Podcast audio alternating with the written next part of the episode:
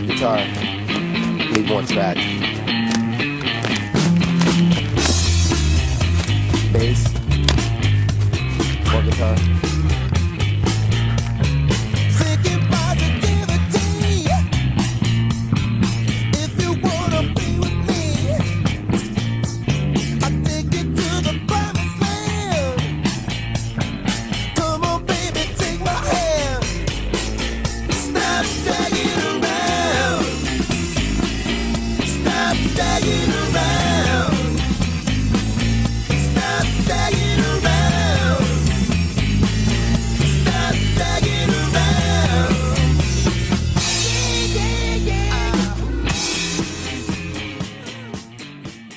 Merhaba Ilgaz.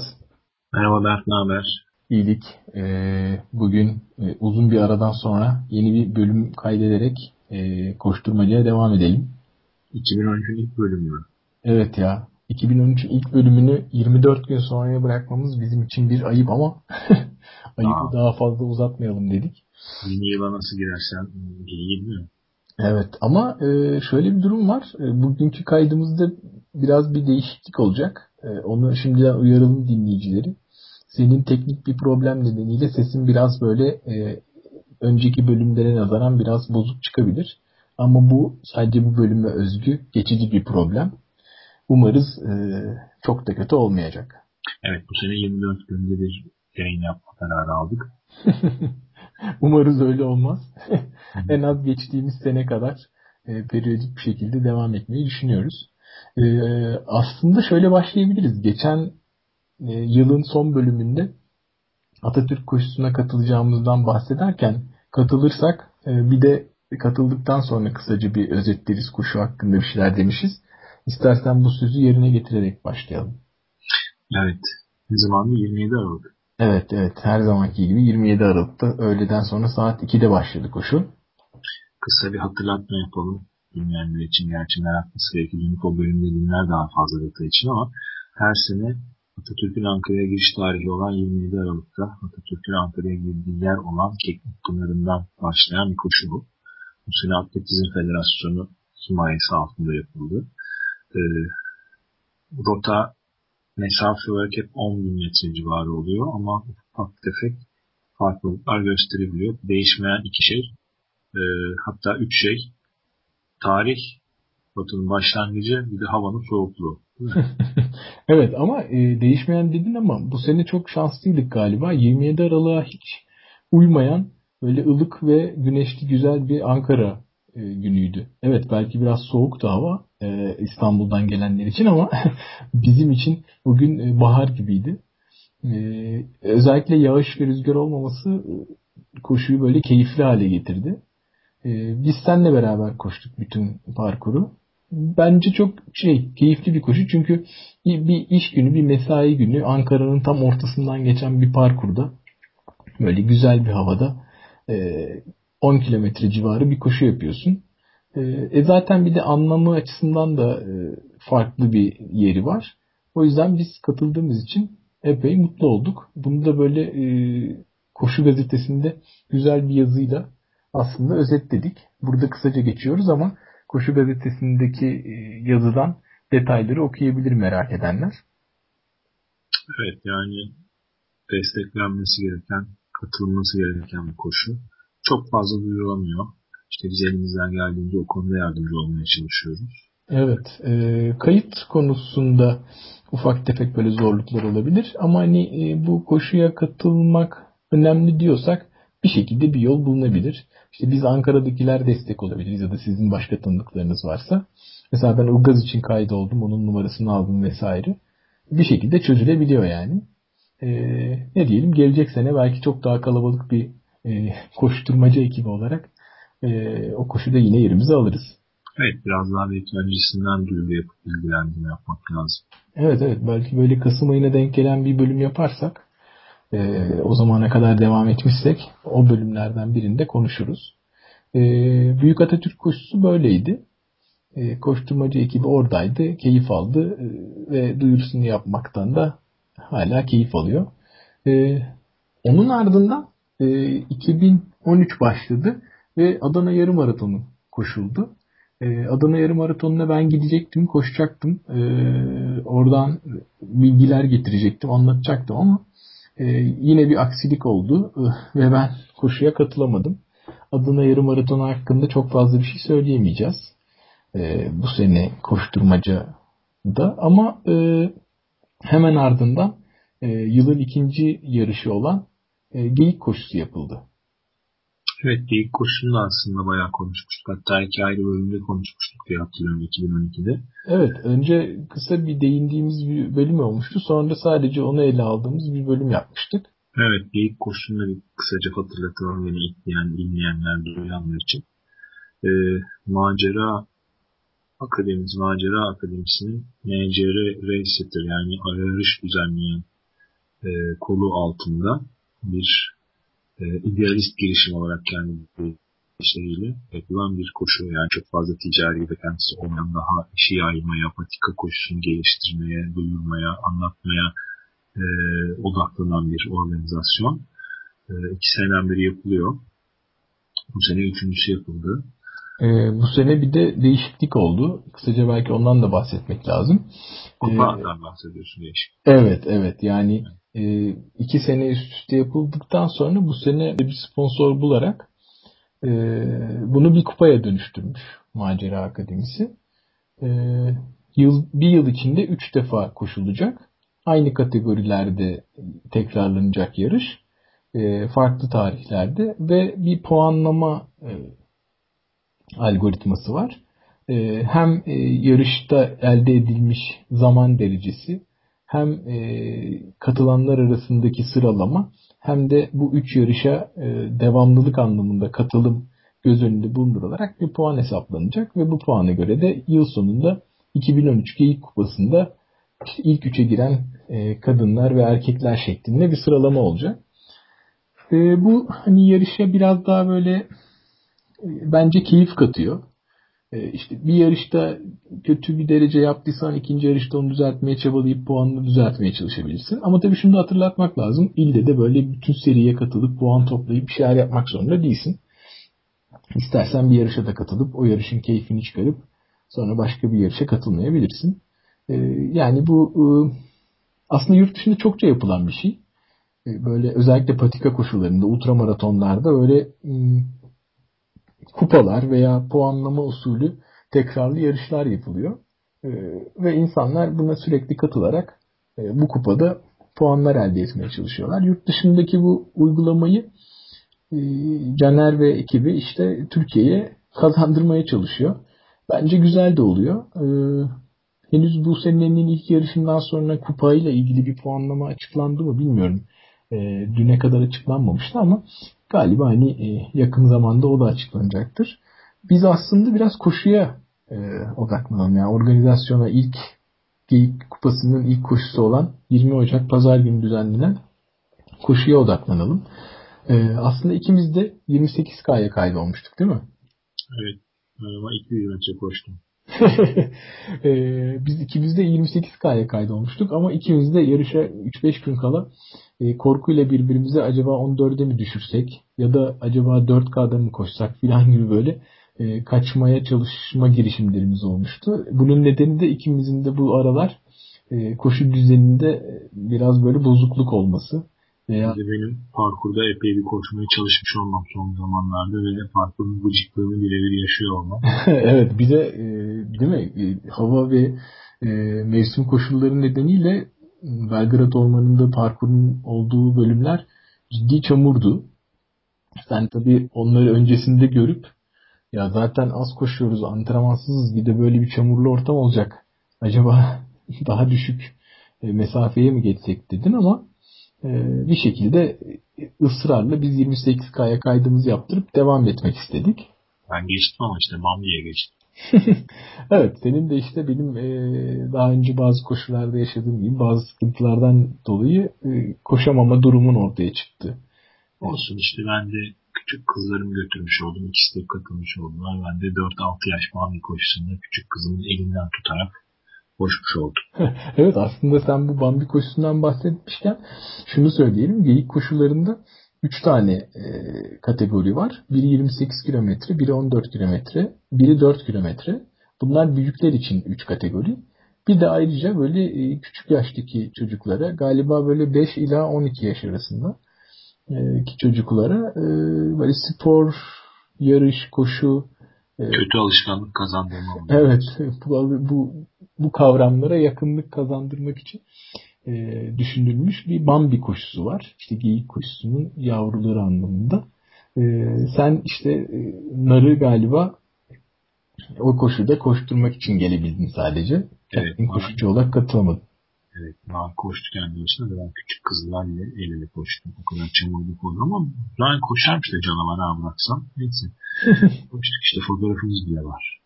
Evet. E, Bambi koşusunda m, bayağı kalabalık bir çocuk grubu vardı. Herkes bir numaralı göğüs, bir göğüs numarasıyla yarışıyor galiba ve sıralama yapılmıyor. Amaç bitirmek. Sen sevgili macera reisi tırmana yaptığı kıyağı biliyorsun değil mi göğüs numarası konusunda? Koşsaydın. Ha yok. Kaç numaraydı? 100 numara. Vay süpermiş. Kaçırmışız ya. Küçük 50 büyük 100. ben de 55 numarayla yarıştım. E, 28K ve 14K aynı parkurda yapılıyor. E, 28K'cılar iki, iki tur atıyorlar. E, saat 9'da başlayacaktı 28K yarışı. Bir 10-15 dakikalık gecikmeyle başladık. Aslında ben parkuru daha önce sizlerle koşmuştum ama e, ya böyle ya tersten koşuyoruz ya bir kısmını koşuyoruz ya kar altında koşuyoruz. Doğru düz anlayamamışım ben parkuru. Pazar günü de hava çok güzeldi. Böyle gerçekten böyle ormanda koşmak için ideal bir hava vardı. Biz koşmaya başladık. Ben işaretlemeyi daha önce görmüştüm. Bir ay önce geldiğimizde koşarken görmüştüm ama galiba üstünden epey bir çalışılmış. Çünkü işaretleme 3 katına falan çıkmış.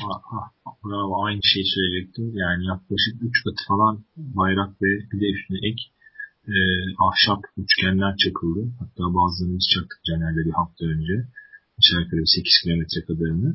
Bir de yarış gününden sonra şeyler çekildi. Yani bantlar vardı. Naylon işaret bantları vardı yanlara sapmaları olmasın. Hı hı hı.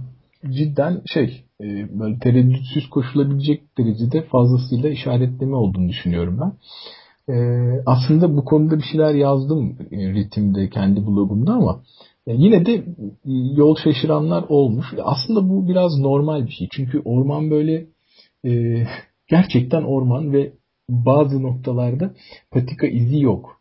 E, resmen yapraklar dökülmüş ve hani hiçbir iz bırakmadan kapatmışlar patikayı.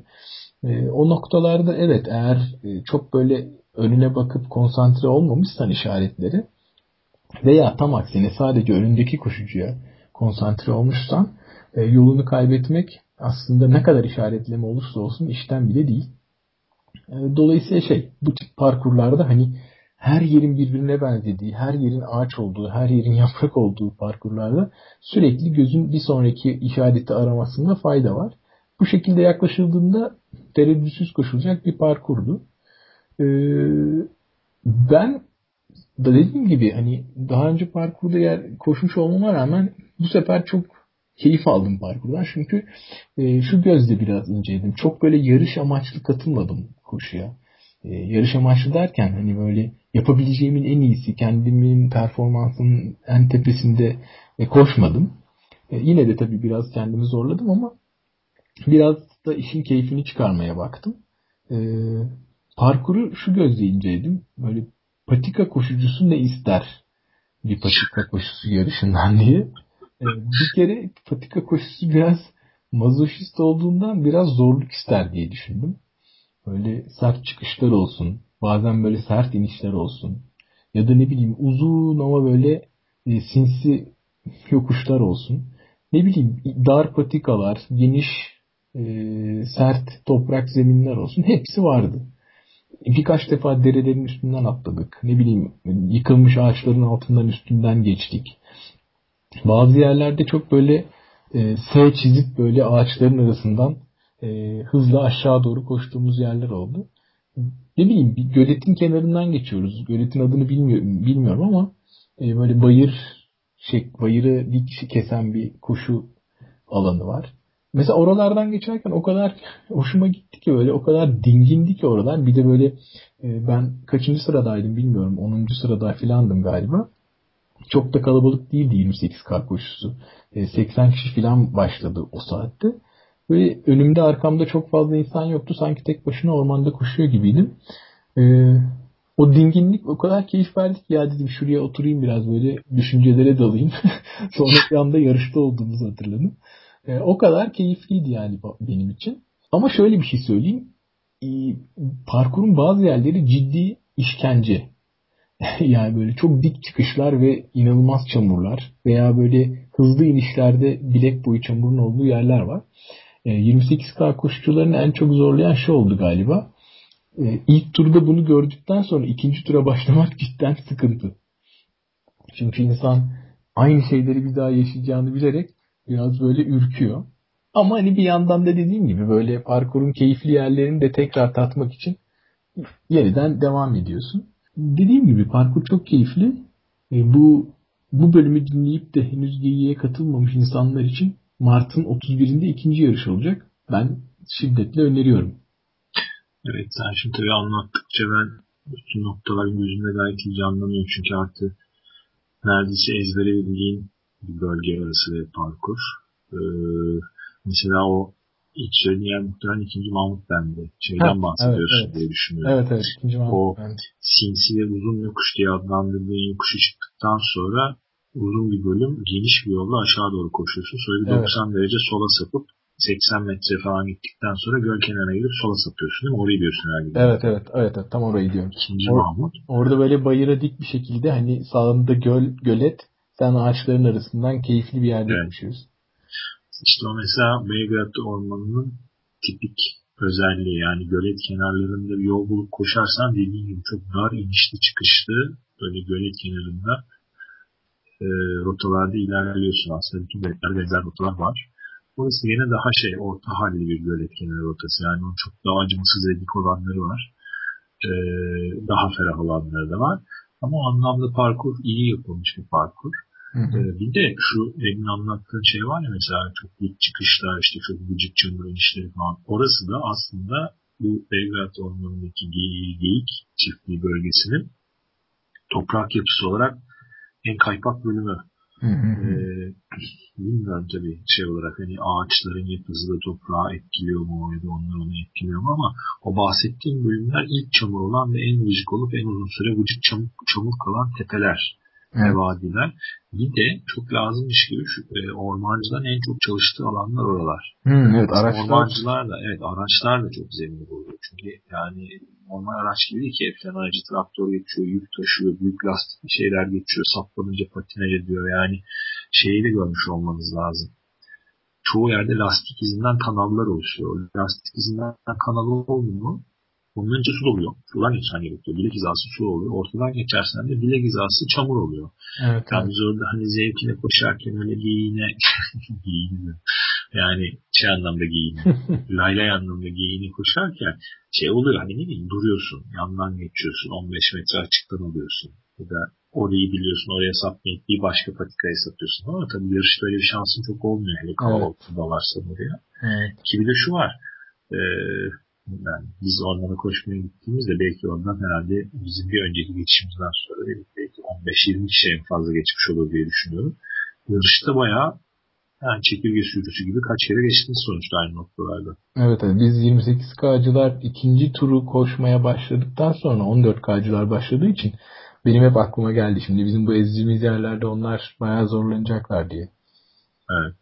Ya de işte şey ayakkabı falan da çok önemli belki yani. yani Evet evet onun, onun da hani e, şey biraz organizasyondan ve parkurdan bahsediyoruz ama aslında yeri gelmişken birkaç ipucu da verelim. Ee, dediğin gibi ayakkabı çok önemli. Yani e, bu tür zeminlere tutunabilecek e, ama hani bazı bölgeleri de oturmuş sert toprak dedik. Oralarda da rahatsızlık vermeyecek e, güzel iyi trail ayakkabıları seçmekte fayda var. E, bazı e, yani patika ayakkabısı adı altında satılan ama farklı patikalara uygun bazı koşu ayakkabıları olabiliyor. E, çamurda tutunabilecek altının e, iyi dişli olan e, bir patika ayakkabısına ihtiyaç var bu parkurda. Sen mesela bizim otak kullan yani o aynı model kullandığımız ayakkabıyla mı koştun? Yok hayır hayır. Ben yeni aldığım bir trail ayakkabısı var onunla koştum. Aa tamam çünkü mesela o benim çok uzun süre severek giydiğim bir patika ayakkabısı mesela model olarak ama daha düz bir taban ve orada bayağı kayan bir ayakkabı oldu havada. Yani sırf ayakkabı değil mesela şeyi de bilmek gerekiyor. Yokuş aşağı çamurda koşarken de denge sağlamak çok zor. Evet, evet, evet. Yani mesela şöyle anlatayım. Ayakları omuz genişliğinde basmaya çalışmak gerekiyor. Çünkü omuz genişliğinde hani atıyorum suya taşa basmayayım diye sol ayağını sağa kaydırırsan veya sağ ayağını sola kaydırırsan yani denge aksının hafif üzerine veya daha beter çaprazına doğru basmaya kayarsan resmen ayağın içeri kayıyor ve düşebiliyorsun veya dışarı atarsan bu sefer dışarı doğru bütün vücudun kaymaya başlıyor. Yani çok tuhaf bir şey. Alışmak lazım, bilmek lazım. Ve şey, e, çamurda çok kaygan çamurda koşarken e, vücut kendinin kendi kendine önlemler aldığı için e, ayakların, bacakların hiç çalışmayan kasları çalışıyor. E, özellikle bilek dışı yani e, bileğin dışından yukarı dize doğru uzanan e, bantlar ciddi yoruluyor. Mesela yani ne kadar koşmaya alışık olursan ol eğer pistte ve asfaltta koşuyorsan böyle bir koşunun ardından 2-3 gün e, bileklerinde hamlama yaşıyorsun. Ben bunu birinci elden deneyimledim. E, yani ne kadar uzun mesafeli koşuya alışkın olsan da hiç çalışmayan yerler çalışıyor. Bir de ben şunu yaşadım. Düştüm koşu sırasında. İkinci turun sonlarına doğru artık iyice böyle ayaklarım, bileklerim, bacaklarım yorulmuşken biraz böyle ayaklarım yerden az kalkmaya başladı galiba. Yerden çıkmış bir ağaç köküne çarptım baş parmağımı ve düştüm. Neyse ki hani bir kırık çıkık falan yok ama hani tırnağımı çok kötü morartmışım baş parmağımın. Bu tip şeylere de dikkat etmek gerekiyor. Yani sürekli diken üstünde olmak lazım böyle bir patikada koşarken. Bir yandan bir göz ucuyla işaretleri bir sonraki işareti takip etmeli ve bir yandan da önüne bak bakıyor olmalısın. Yokuş stratejisi de bence çok bence çok önemli böyle koşularda. Ben mesela onu gördüm. Yani aşağı yukarı 28K'nın orta bloğunun birinci tur dönüşünde geçişinde e, start çizgisinde durdum. Birazcık seyrettim geçenleri. E, nasıl söyleyeyim? Yani iyi koşucu olduklarını tahmin ettiğim hani fiziğinden, yapısından birçok koşucunun hazırlıksız yakalandığını diyeyim ve daha birinci turun sonunda epey yorgun düştüklerini gördüm. Bence bu da işte şeyden kaynaklanıyor. Yani yarış psikolojisiyle hem inişlerde hem çıkışlarda yani zorlayabilecek alanlarda belki vites düşürmek yerine e, normal asfalt yarışındaymış gibi kendini zorlamaya çalışmak ve alışkın olmadığı ortamlarda kendini zorlamaya çalışmak bunu yol açıyor diye düşünüyorum ama çok net gördüm yani o şey. Yani ormana belki ilk defa bile girmiş insanlar olacağını tahmin ettim. Koşucular geçtiğinden evet. bayağı zorlanarak. Yani mesela ben de e, korktuğumdan dolayı e, daha yarışın başı olmasına rağmen e, böyle hemen 2-3 kilometre sonra böyle ciddi bir yokuş başlıyor. Bilmiyorum hatırlar mısın? Evet. Orada direkt yürümeye başladım. E, yani ellerimi dizlerime koyarak e, çok yavaşlamadan yürümeye başladım. O sırada benim yanımdan bazı insanlar geçtiler. E, ama sonra ortaya çıktı ki ben doğruyu seçmişim. E, yani dediğin gibi yokuş stratejisini iyi belirlemek lazım. E, kimi insanları gördüm yokuş yukarı e, çok yavaş ilerleyip ama koşu hareketleriyle ilerliyorlar. E, şimdi tam hızları hatırlamıyorum ama şu söylenir belli bir hızın altında koşuyorsan hiç koşma yürü. Çünkü ha. fazla enerji kaybedersin gereksiz. Yani o hız için gereksiz enerji kaybedersin diye.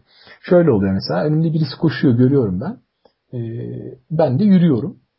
Aramız çok çok az açılıyor. Yani o benden çok az hızlı gidiyor. Ama benden muhtemelen çok daha fazla yoruluyor. Daha da ötesi e, nabzını çok yükseltiyor eminim. E, onun yerine hızlı ve güçlü adımlarla yürümeye çalışsa sanki daha iyi olur gibi düşünüyorum. Ben genelde yokuşların özellikle belli bir dikliğin üstündeki yokuşların tümünde yürüdüm. E, ona rağmen de çok kötü bir zaman elde etmedim. Evet. Esas oranın efsane yokuşu şeydir ya 10.4 kilometrede galiba. Evet orada Tam zaten... Yukarıdan inip taş köprüye dönüyorsun ya demiş evet, evet. 180 derece dönüş yapıp sonra çıkıyorsun. Ya orada falan hani ben geçen hafta yani şeydi hani ayağını öne atıyorsun 25 santim geri kayıyorsun falan o haldeydi yani yer. Tabii canım orada zaten hani koşan yoktu. yani koşabilen yoktu benim gördüğüm. Belki vardır olmuştur ama yani orada kesinlikle koşmak hani bir kere düşmeye davetiye çıkarmak demek. Bir de aşırı yorgunluk. Çünkü dediğin gibi basıyorsun 20 santim aşağı kayıyorsun. 30 santim ileri basıyorsun 20 santim geri kayıyorsun. Hatta ben birçok yerde o yokuşta çık, ilerlerken böyle kenarlardaki dallardan filan tutunmak zorunda kaldım düşmemek için. Ee, ama hani bak böyle sayıyoruz. E, ciddi çeşitlilikte bir parkur orası. Herkesin seveceği bir şeyler var orada. E, ya da hani nefret edebileceği. E, bir kere görüp tatmak lazım. Aslında bir miktar yarışa dönersek ben organizasyona dönersek ben şeyden bahsetmek istiyorum.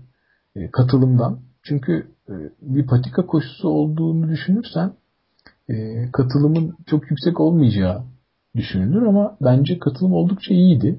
Bilmiyorum sen görebildin mi tartabildin mi ama şöyle birkaç sayı vereyim ben istersen. Toplamda 28K, 14K, 4K ve Bambi toplamında 555 kişi kaydolmuş. Ee, bunlardan 403'ü koşuya başlamışlar. Ee, biliyorsun hani bu, bu oran genelde böyledir. Hiçbir zaman 555 kişi kaydolup da 555 kişi koşuya gelmez. E, bu doğal bir eksiklik. Yani 400 kişi o gün oraya gelip e, start almışlar. Bunlardan da 372'si e, yarışlarını bitirmiş. Ötekiler hala koşuyor. e, yok ilk turun sonunda bırakanlar olduğunu gördüm 28K'da. E, ne bileyim 14K'da veya 4K'da kaybolup aşırı zaman kaybedip e, vazgeçip gelenler olduğunu biliyorum. E, şöyle bitiren yani başlayanlar arasında 28K 67 kişi başlamış. 14K 222 kişi başlamış. Bence çok ciddi bir rakam bu 222. 4K'da 88 kişi başlamış. Bitirenler de 28K 58 kişi. 14K 213 kişi. 4K'da da 75 kişi. E, Bambi'de 26 çocuk başlamış. 26'sı da bitirmiş yarışlarını. E, bence güzel rakamlar bunlar ve ben Mart ayında bunun daha da fazla olacağını düşünüyorum. Çünkü e, çok... Mart'ta zemin de bu kadar kırıcı olmayacak şimdi oraya doğru. Evet yani insanlar bu bu mevsimde çamurdan ve havadan korktularsa e, gelmemiş olabilirler ve biraz da bu ilk koşunun keyifli geçmesi hava ve e, parkur koşulları nedeniyle biraz böyle insanları davet edecektir bu yarışa. Ben biraz daha yükseleceğini düşünüyorum bu rakamların ama şu haliyle bile bence güzel rakamlar.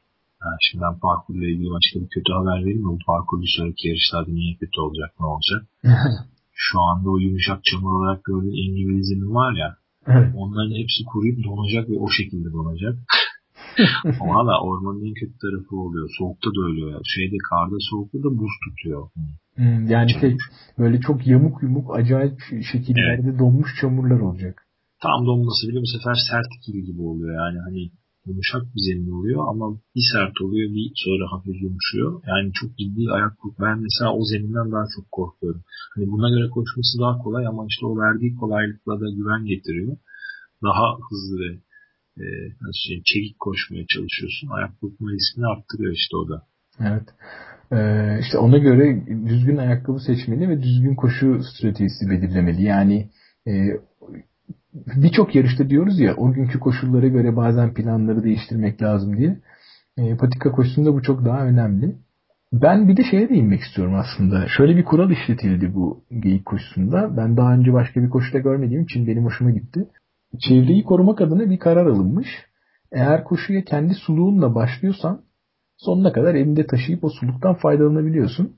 Ama eğer e, ara istasyonda su alacaksan organizasyonun verdiği sudan bu suyun çöpünü veya yiyeceğin çöpünü o istasyonda atmak zorundasın. O istasyonda atmazsan, elinde götürürsen e, bir ceza puanı alıyorsun. Çünkü bu o çöpü daha sonra başka bir yere atacağın anlamına geliyor. E, istasyondan 30 metre sonraya bir çöp koymuşlar. Birkaç tane çöp koymuşlar. E, alıp suyunu hafif hafif yürüyerek içerek bitirdikten sonra çöpe atıp gidiyorsun. Aksi takdirde elinde yürüyüp koşarsan ya da başka bir yere atarsan ceza alıyorsun. Bence bu güzel bir uygulamaydı. Bu konuda tebrik etmek lazım organizasyonu. Evet bir de bu sefer galiba bir fotoğraf çekim hizmeti de vardı değil mi? Ya evet. E, bu genelde yapılmıyordu ülkemizde.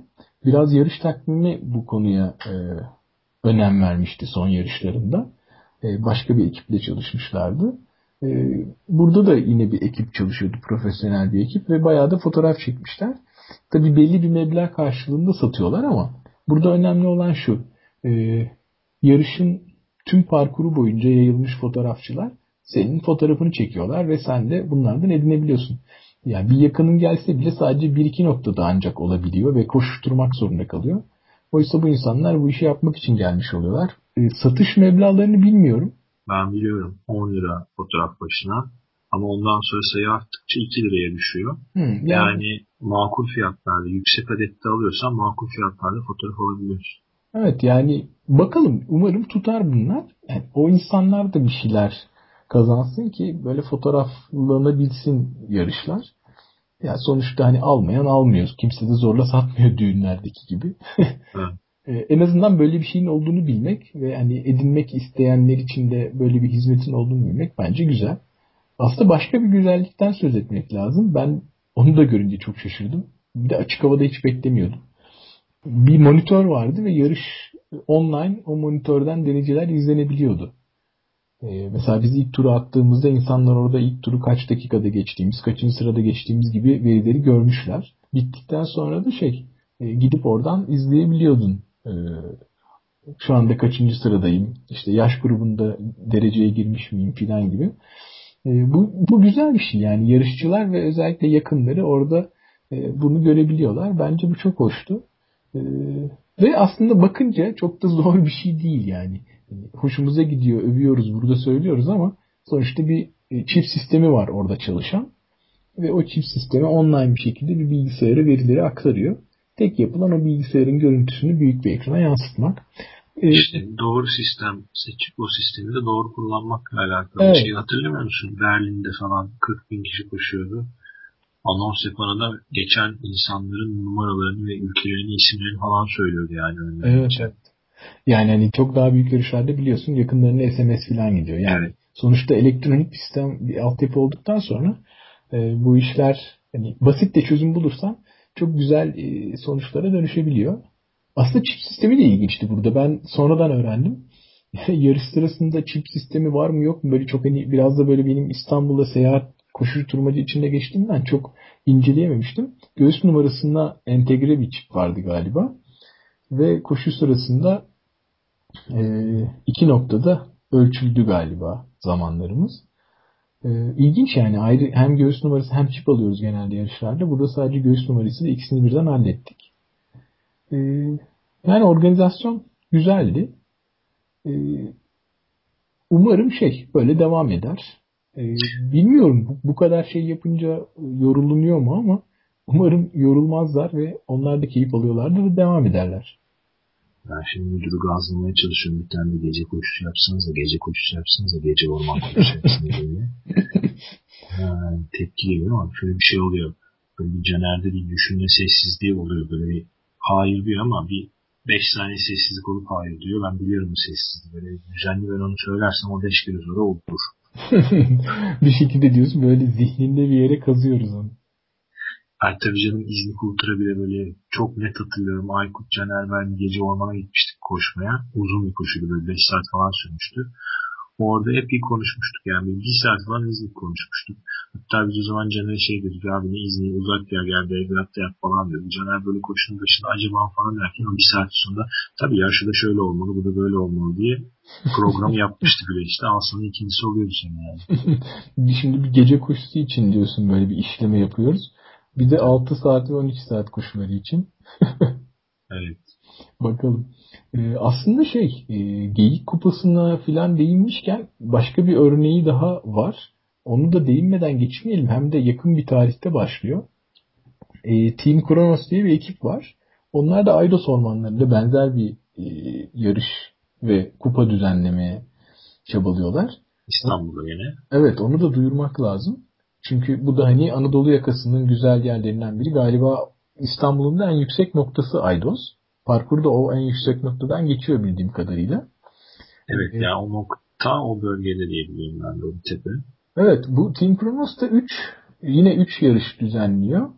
Ee, ve şey e, Şubat'ta, Mart'ta ve Nisan'da 17'sinde gibi e, genelde 17 Şubat, 17 Mart, 15 Nisan gibi. Aslında teamkronos.com sitesinden bakılabilir. Onların da bir 8 kilometre ve 16 kilometre 16 kilometre parkurları var. 8 kilometre parkurunu puansız düşünmüşler. Galiba yine yeni başlayanlar için hani 4K yarışı gibi e, şeyin geyiğin. 16 kilometrede puanlı seri demişler. Yani bu 3 yarışa katılıp 16 kilometre yarış kategorisinde koşarak puan toplanabilecek yine geyik kupası gibi bir sistemi var. E, o sistemin de detayları yine siteden okunabilir. Ama hiç bildiğim bir parkur değil ama çok lafına güvendiğim katılan ve çok ciddi zor olduğunu söyleyen koşucular var. Yani iç çıkışlardan dolayı. Hani o 8 kilometreyi de çok küçümsememek lazım diye düşünüyorum. Evet e, galiba şey e, yine geyiğe çok benzer 8 kilometreyi iki defa dönecek şekilde tasarlanmış. Yanlış hatırlamıyorsam. E, dediğim gibi teamkronos.com sitesinden bakılabilir. E, şu anda da kayıtları devam ediyor. 1 Şubat tarihine kadar 25 lira. E, 1 Şubat'tan sonra 14 Şubat'a kadar 35 lira olacak şekilde planlanmış. E, katılmak isteyenler için buradan duyurmuş olalım. Hani bu da başka bir patika koşusu ve kupası şeklinde düşünülebilir. Yani çok belki duyulmuyor e, şeyde sosyal medyada orada burada veya başka sitelerde ama biz duyurmuş olalım. Ben şey soracağım sana. E, geziyorum net. Sevgili Emre Tok. En Aa. son bize bir çalışmasından bahsetmişti.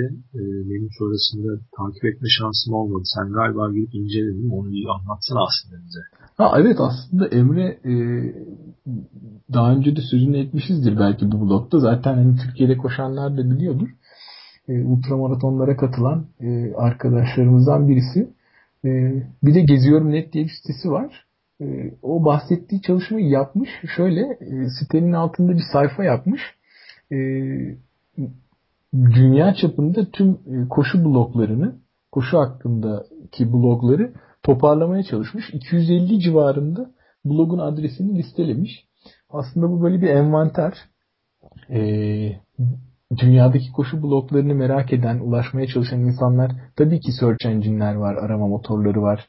Bir şekilde ulaşabiliyoruz ama e, önce işte Türkçe e, diye biraz bloglardan bahsetmiş. Sonra dünya çapındaki e, bloglara değinmiş. İçinde şey, dur yani tekniği geliştirici bloglar var veya işte e, koşu aksesuarları, koşu ekipmanları hakkında bloglar var.